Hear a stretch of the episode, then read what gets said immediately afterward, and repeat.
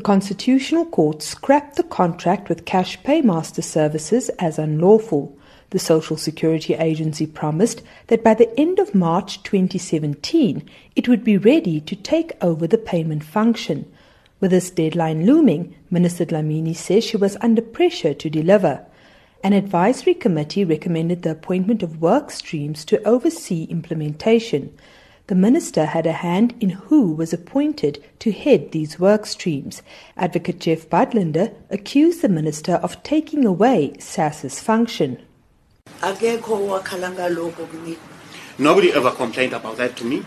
That's not the question, Minister. nokho akusiwumbuzo loyo mina I'm putting to you that you did usurp the function of SASSA to decide who would be procured.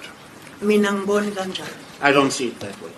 Budlender changed tack, asking how the minister would have reacted if SASSA were to appoint someone else.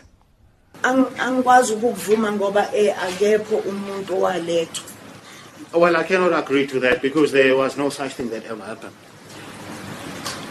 Yes. You issue instructions and people obey them, whether or not they're lawful. Treasury later found that the appointment process was irregular. And in May last year, Treasury said there was no evidence to support the minister's claims of urgency. A lengthy exchange followed between Budlender and the minister over whether or not she agreed with this statement. kulo ngicela ukusho ukuthi angeke ngisho ukuthi yes or no Well, uh, my response is I will not say either yes or no. Are you, are you saying you will not tell the judge and through him the Constitutional Court whether you agree or disagree with what Treasury said in paragraph 7? ngiyaphika I disagree. You disagree. You disagree with paragraph 7. ngiphikisana nespirit sale ncwadi I, I am against the spirit of the letter. What I'm talking not about the letter, I'm talking about paragraph 7. Minister, I, I'll give you a last opportunity to answer the question.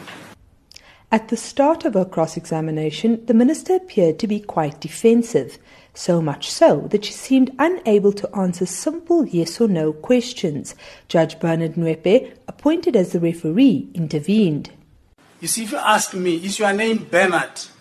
I'll say, yes, my name is Bernard. But I won't go on to say, yes, my name is Bernard. You see, it was given by my grandmother and my grandfather and so forth. I just say, my name is Bernard, full stop. Because if you go on giving information which they have not asked for it, you may find that you get yourself entangled in some situations. The inquiry resumes this morning. At the end, Ngoepe will make recommendations as to who should foot the bill for the SASSA debacle. The Constitutional Court mandated inquiry is to consider whether the minister should be held personally liable. Candice Nolan, SABC News, Johannesburg.